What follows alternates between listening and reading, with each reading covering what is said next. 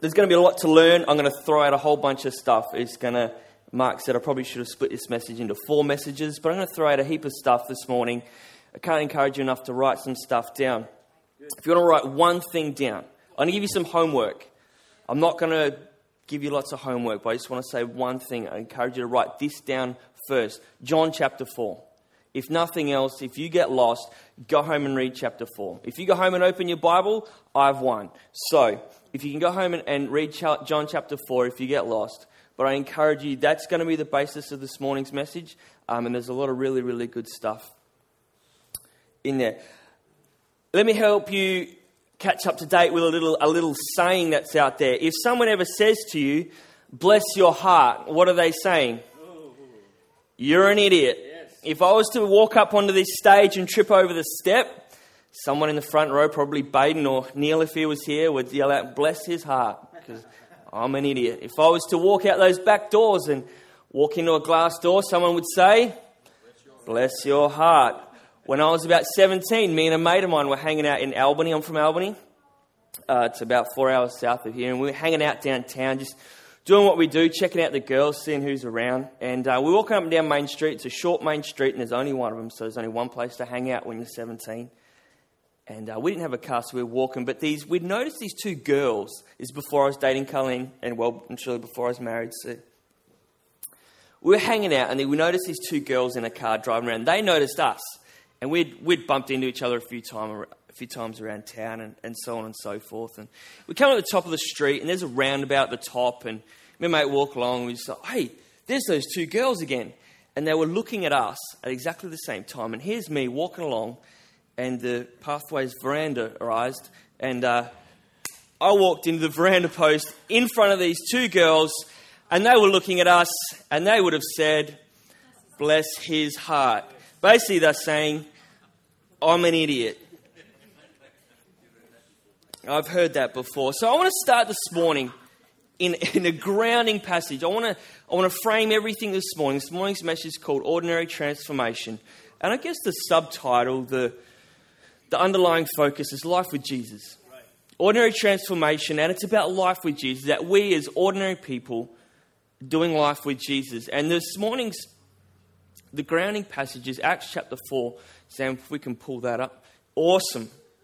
Me and Sam had trouble. Sam's a champion, by the way. He sits behind his desk and he's managed to pull up my, my keynote um, with great difficulty. So thank you, Sam. Good job, man. I really appreciate it.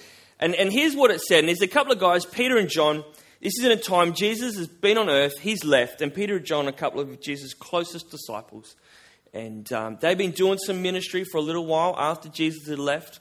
They were in trouble. They were in front of the members of this council of stupid people. And um, they've been accused of something. And, and anyway, so here's how the passage reads The members of the council were amazed when they saw the boldness of Peter and John, for they could see that they were ordinary men with no special training in the scriptures. They also recognized them as men who had been with Jesus the word ordinary that I've greened out there, in the original Greek language, is a word that says, I think, I think the, the Bible's been a bit um, politically correct. They've been a bit nice. Okay? They really are. Whoever wrote it's like, oh, I feel sorry for these guys, so let's just be nice to them. But in the original language, the word ordinary translates to idiotes, which we get our word idiot from. Thank you. Can anyone see where we're going with this this morning? Can someone turn to someone next to them and say, You're an idiot? Louis, don't look at Mark for too long, buddy. I said say it once. But, but, but in all honesty, before I start, before we go too much further this morning, I want to say something I've observed in churches as I've grown up. I've grown up in church, so I've seen a lot of them. And the church, there's churches over here that talk about how bad we are we're sinners, we're filthy, we're horrible, we're, we're, we're no good, we're just ordinary people, we're, we're this, we need Jesus, we need, we need this. And then on this hand, is there's all these people that are all, all hype and no substance, and there's this, yeah, yeah, Jesus wants you, he loves you, you're amazing, you're perfect. And then in, in the middle, I think there's this idea, and I heard this preacher say it once when he preached. He said, the best way to understand something is to understand who we are apart from God, but to, un- to realize who we are apart from God, but to understand who we are with God. And, and I think we need to understand that we're ordinary sometimes, but to understand that these guys had been with Jesus and they were healing people, and that they were just ordinary guys being used for the most extraordinary purpose on earth. I think if we can get that this morning, we can understand this idea of an ordinary transformation. I really think we're going to, it, will help, I hope. Right. Well, me, well, me and the Holy Spirit will anyway. So, John chapter 4, I preached this message once and I made the mistake of reading out all of it, and I'm not going to do that again. So, I'm going to go through, I'm going to pull out four observations from John chapter 4. If you don't believe me, you have to go and read it for yourself.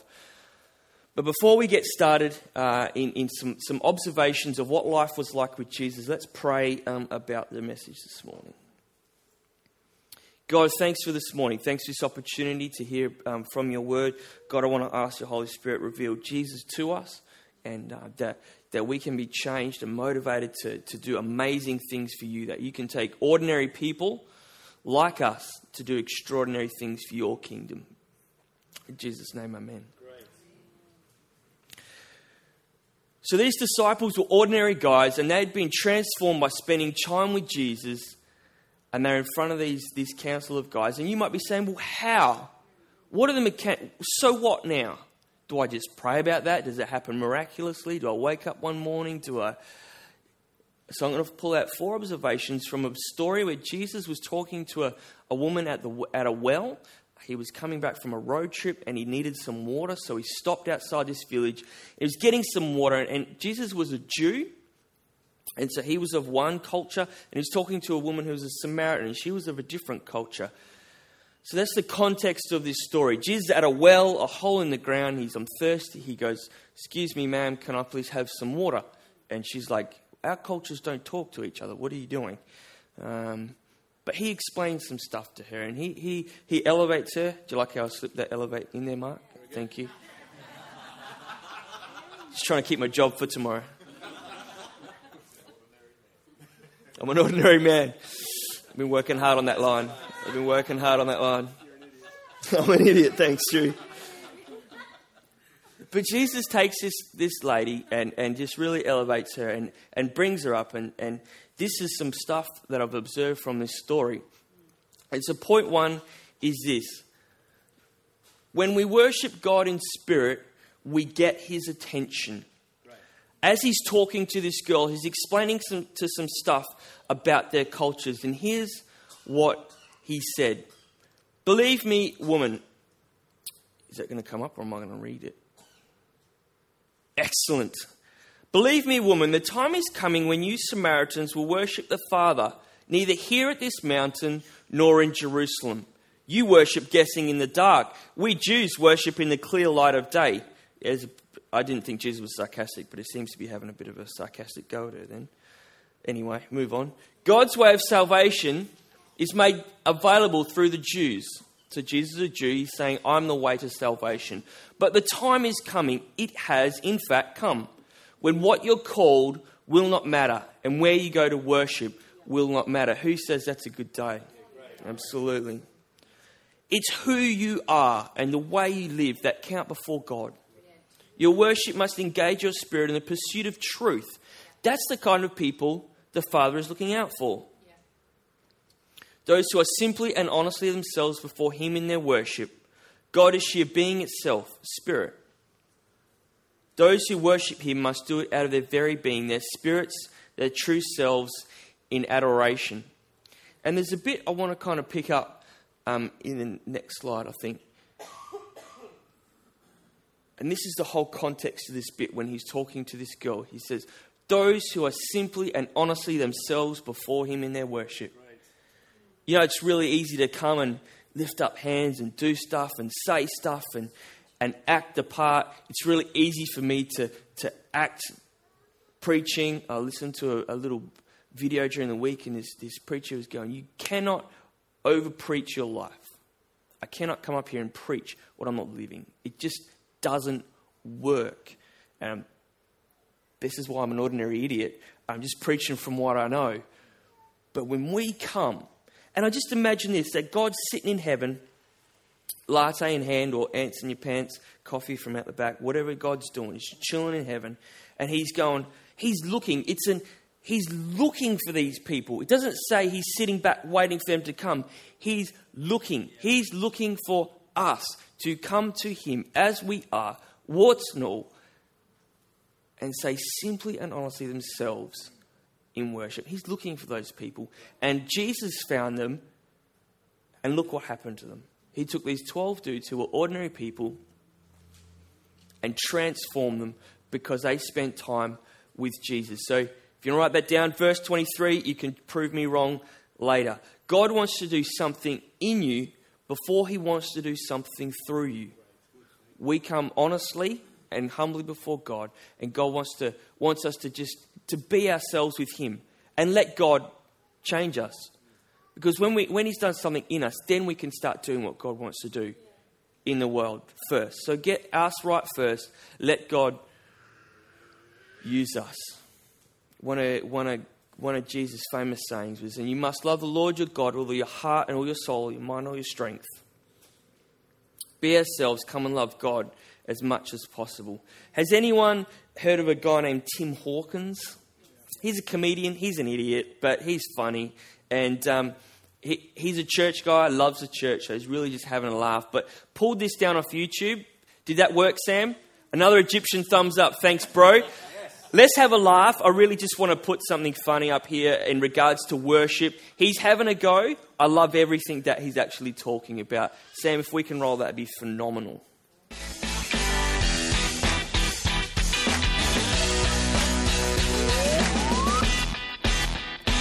And I know that each church has its own worship style, you know, which is cool. Some people are more expressive in worship, some people more subtle, and it's all good. Um, I go to a church that's pretty expressive in worship. It's um, it's a hand raising church. That's what it is, right? That's what you know. Anybody here go to a hand raising church? Am I here? Sweet. Who here does not go to a hand raising church?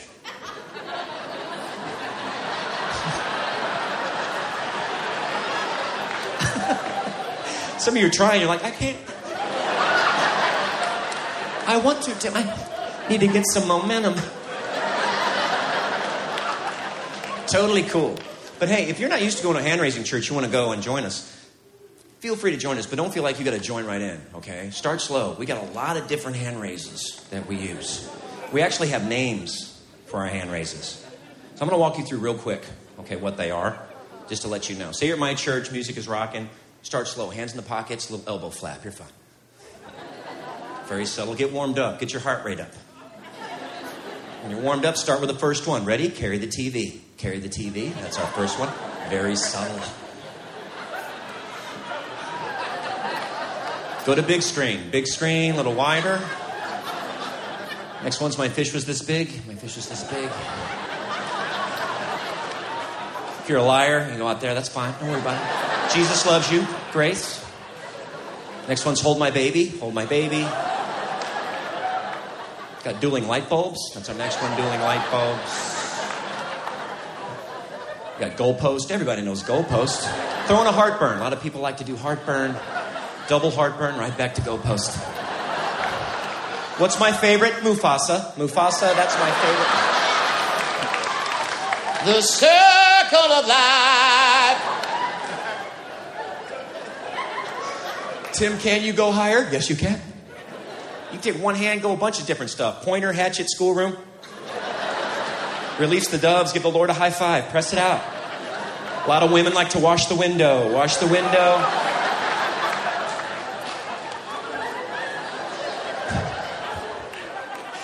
And when you're comfortable there, go for the big three. Village people, Rocky touchdown. There you go. There's your big three.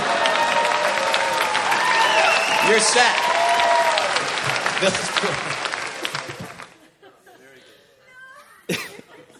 that was just a humorous look at worship stuff. I would probably have done half of them at least in my lifetime. And it's, it's genuine stuff. We, we come to God and we worship, and all that stuff is symbolic, really, of what's going on. And I'm not having go hand raising because I do it, and I just hope we all had a laugh and it was good. The next observation I've made about Jesus and her, his interaction with this lady is simply this. When we give people hope in Jesus' name, It is attractive. Verse 30 of uh, John chapter 4. So the people came streaming from the village to see him.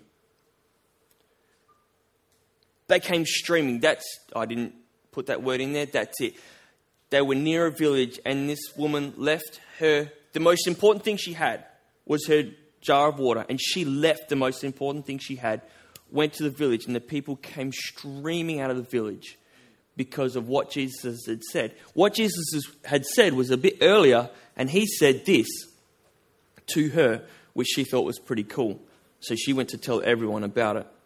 Anyone who drinks this water will soon be thirst, become thirsty again. But those who drink the water I give will never be thirsty again. It becomes fresh, bubbling spring within them, giving them eternal life. So when Jesus said that to her, she's like, Oh, I wonder what that means. And so Jesus explained it a bit better, and she's like, That's cool. You know, if we told our friends that whatever they are turning to to fulfill them in life was, is not working, but we can give them the best purpose in life, is that attractive? If we could say, whatever you've done wrong in, in your past, no matter what you try to do to escape that or what you try to do to, to fix that, it's never going to work. But what we have to offer will work. Would that sound attractive to people? It would. And we come to God in worship, we fix what's going on in, on, in going on on the inside, and then it comes out of us and it becomes attractive because people see it. The council that Peter and John were standing before could see, they could see that they'd been with Jesus. And I reckon if we work on this stuff, people are going to see Jesus in us. Uh, a couple of months ago, I'll tell you, I'll tell you a story a, a bit about me. Uh, a couple of months ago, we were Youth for Christ. This is my job that I work at four days a week, and, and we'd run a camp for young people.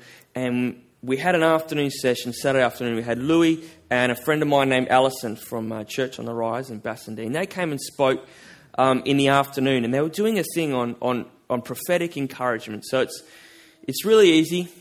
Listen to God, hear what He's saying, and then speak it out into people's lives. And, and, um, and, I'm, not, and I'm not telling this to just, to just to boost Louis up, but just genuinely to, to say that this is how amazing I think she is. But we filled out a feedback form, and everyone said that their most favourite session was an afternoon with Louis and Allison. And just undoubtedly, without a shadow of a doubt.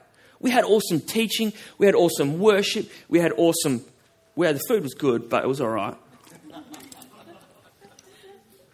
But genuinely, the thing that people enjoyed was being lifted up and encouraged in Jesus' name. And, and, and these guys went around, listened to what God was saying, and just spoke some stuff into, into this couple. They were getting married. Um, she already had a kid, but they just lifted her up, and these guys were just um, just in tears, and some other people were just like, "Yeah, this is great." And there's these three guys from Melbourne, and Louis and Alison didn't know they were all friends from Melbourne, but they were there, and they're like, "You guys have got an amazing destiny." And they're like, "Whoa, this is cool." And so I didn't hear all the conversations, but I did hear my conversation. And so for the first six months of this year, it was just, a, it was just supernaturally a year of doubt. I never doubted myself so much in all my life. And, uh, you know, heavy responsibility in my ministry and in my work, and, and nothing was happening. Nothing was happening. No growth numerically, no, no I didn't see any progress. People were leaving. I thought I, had, I, I was going to do something over this with some leaders, and that just fell apart. And I was like, man, God, do I suck or what? I'm just an ordinary idiot, and I just, but you're still not using me. And so I was doubting myself, and I just, just, just doubt plagued me, and I couldn't get over it. It was annoying, and I just, I just, um, and so I said that to, to Louis and Alison when they got to pray for me, and I was like, oh, guys, it's, just a year of doubt for me. I just can't, just don't know whether I should go fishing for the rest of my life or whether I should progress in ministry. And I don't even remember what I said, but um, I was in tears. and, um, and they just prayed for me, and it was the feeling was like ice melting.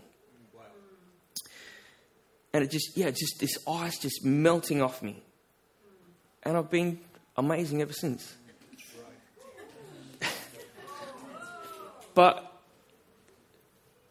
I still, I still doubt, but I was like, it doesn't sink in. It doesn't hurt the way it hurt. And it was just people that just prayed for me, and it was cool because people lifted me up in Jesus' name. And I was like, that's attractive. I, would, would you find that attractive? I think I'd find that attractive anyway. I'm a young preacher, so if I say something worth repeating, just say amen or something like that. If you don't understand something, say, say that again. Bless, your heart. Bless my heart. if you prefer to hear Mark up here, just say, bring back the old guy. It'll be great. Wash the windows. The next observation I had about Jesus' interaction with this lady was this. When we plant and harvest in Jesus' name, the rewards are supernatural. And he said this to. She'd gone. She'd left her water bucket and she'd left. Um, and he was explaining some stuff to his disciples. Where's this part? This is in 35 to 38. So, verse 35 to 38, Jesus says this to his disciples You know the saying four months between planting and harvesting. I've just planted my tomatoes a month ago. About three months' time, I should have some tomatoes. It's common sense. He's, he's not being weird. It's just like four months from plant and harvest. Yeah, okay.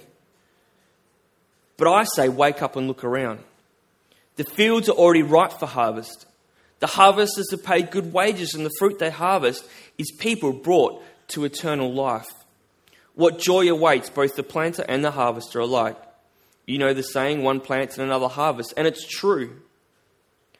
I sent you to harvest where you didn't plant. Others had already done the work, and now you'll get to gather the harvest.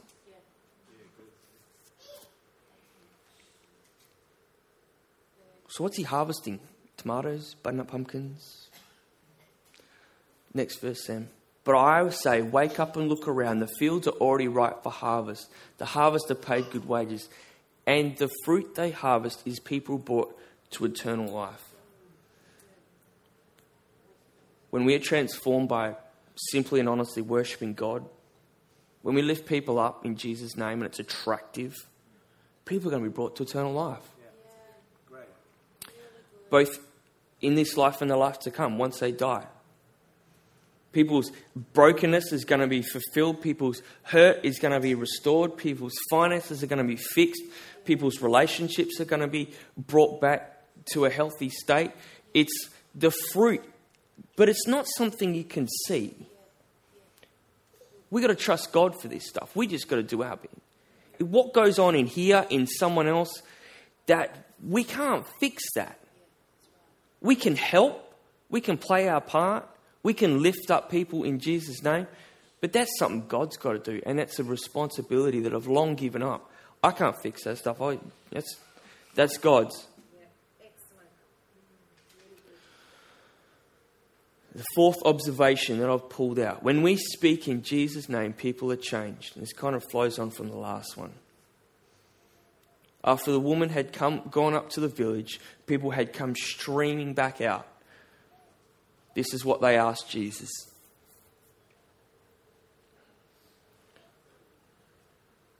I'll read it out. When they came out to see him, they begged him to stay in their village. So he stayed for two days, long enough for many more to hear his message and believe. they begged him, Man, we want to hear more of this message. We want to hear more of this.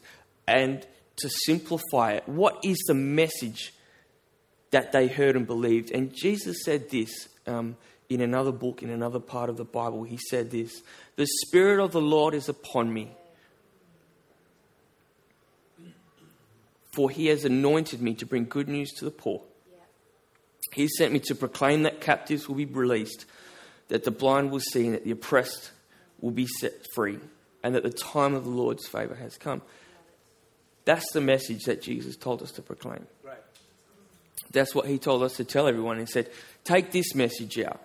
And that's the message he told people. And people were changed. I don't think I forgot to put it up there, but in the verse afterwards, and this is why you've got to go home and read it and you've got to test me that I'm wrong. After that, it says, and pe- people just, heaps of people came to know Jesus after that. Heaps of people said, I'm in for that. I want to be set free.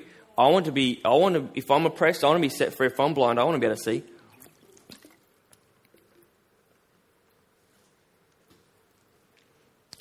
The whole reason that these guys were, when we go, we'll come right back to the beginning in Acts chapter 4 when they said, there was these, Peter and John were before this council. The whole reason they were there was because they'd healed someone.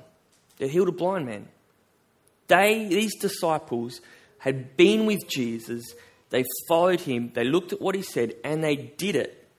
And they were transformed because, and people could see it. And people could see that because they did it. And they had healed a blind guy and they said, Look, it's by the name of Jesus we've healed this person. And everyone can see it.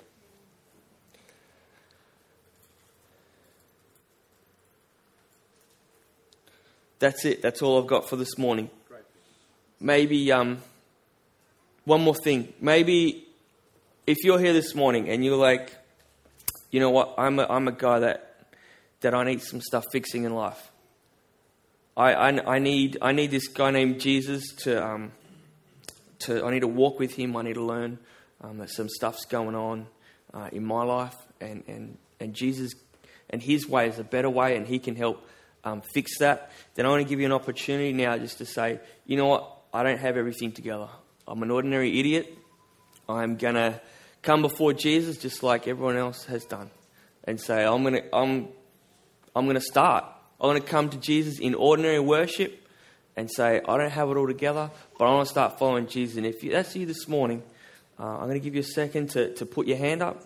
If you are already following Jesus, I encourage you to pray for someone uh, around you. But um, yeah, just put your hand up and we'll pray for you. We'll pray together. I'm not going to get you to single you out or get you to come up to the front or anything like that. We're not going to stab you with a cross or anything like that. If you want to follow Jesus, it's good on you, buddy. Well done. If you want to follow Jesus this morning and say, hey, look, I need a change. I need some restoration. I need some healing. Fantastic. There's one guy, who put his hand up. Fantastic job. I want you, everyone to pray with me. I'm going to pray this out. Jesus Christ, Lord and Master. That's it. Everyone together, nice and loud. Thank you for dying in my place. On the cross and paying for all the things I've done wrong. Please forgive me. I believe in my heart that you rose from the dead by the power of God to give people new life. I want that new life. Come and live with me now. Fill me with your Holy Spirit. Love, peace, and joy. Streams of living water rising from my feet to my head and flowing out to others. Holy Spirit, release your healing power within me now. In Jesus Christ's name. Amen. And everyone celebrated? Thank you. For that person that just gave their heart to Jesus, the best thing you can do is go home and read John chapter 4. And the second best thing you can do is keep pitching up here on a Sunday morning, hearing more about Jesus, learning of his love, coming here in ordinary worship, understanding that you're an ordinary idiot just like me, and God still wants to use you. If your trophy cabinet's full of sporting memorabilia, if you've got the word executive in your job title, if you've got triple PhDs from university, it's okay. God can still use you as well. It's all right. It's good to have everyone here.